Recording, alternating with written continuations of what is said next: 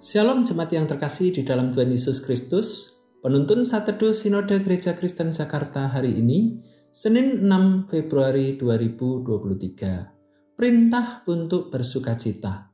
Filipi 4 ayat yang keempat sampai 8 berbunyi demikian, Bersukacitalah senantiasa dalam Tuhan. Sekali lagi kukatakan, bersukacitalah.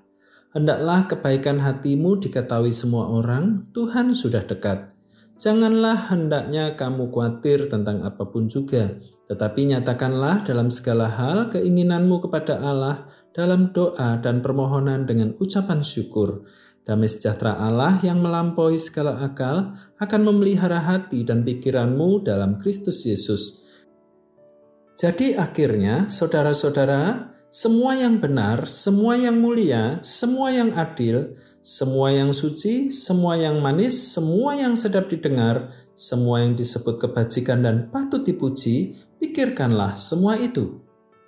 Juga 1 Tesalonika 5 ayat yang ke-16 berbunyi, Bersukacitalah senantiasa.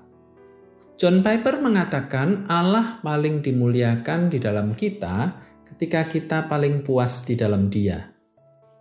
Artinya, apabila kita mau bersuka cita, maka kita harus mencari sukacita itu dalam Tuhan.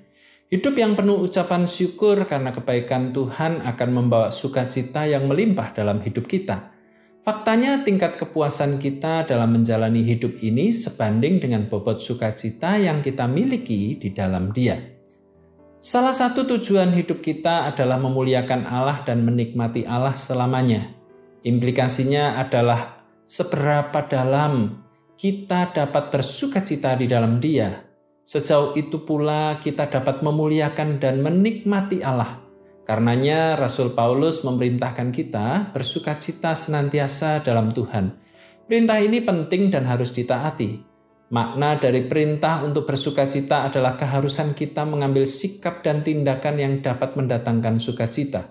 Sukacita itu tidak terjadi dengan sendirinya ada bagian kita untuk mengupayakan dan memperjuangkan sukacita itu.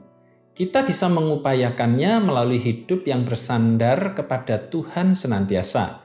Selain itu, kita perlu menerapkan prinsip-prinsip firman Tuhan seperti mengasihi, menghormati, serta peduli pada sesama. Jika melakukannya dengan konsisten, maka sukacita dari Allah mengalir dalam hidup kita.